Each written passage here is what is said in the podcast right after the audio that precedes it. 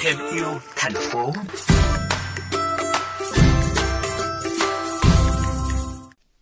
Thưa quý vị, trong khi có những người vì chạy theo lợi nhuận khiến cuộc sống của người dân ngộp thở vì khói bụi, lại có những người sẵn sàng hành động lan tỏa lối sống thân thiện với môi trường. Câu chuyện về phiên chợ tử tế có trong mục Thêm yêu thành phố. Phiên chợ tử tế được tổ chức vào chủ nhật hàng tuần tại không gian quán cà phê nhỏ xinh trên con phố Nguyễn Trãi, Hà Nội.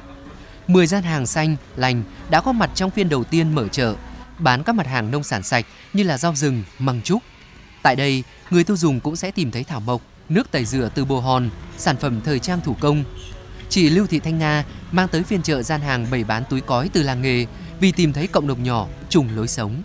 Em cũng được biết ở trong một group trên mạng khi mà em tìm hiểu về cái thông tin ấy thì em thấy nó cũng khá là phù hợp với lại cái sản phẩm của mình ấy.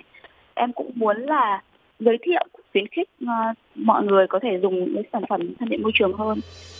Anh Lê Quang Trung và những người bạn ở Hà Nội đã nảy ra ý tưởng mở một phiên chợ giúp các bạn trẻ tâm huyết với lối sống xanh có cơ hội gặp gỡ, trao đổi, mang sản phẩm của mình tới người tiêu dùng.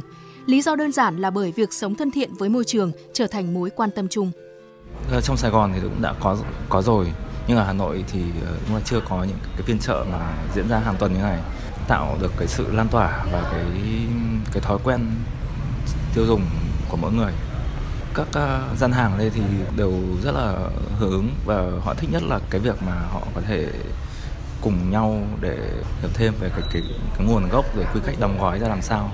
Người tiêu dùng thì họ có một chỗ được nghe chia sẻ và mua một lúc nhiều thứ. Cuối tuần này phiên chợ tử tế sẽ nhận thu gom vỏ hộp sữa cho chương trình tái chế tiết kiệm năng lượng. Mọi người tới phiên chợ cùng trò chuyện rôm rả về những điều tử tế như lời của chị Nguyễn Thị Hảo.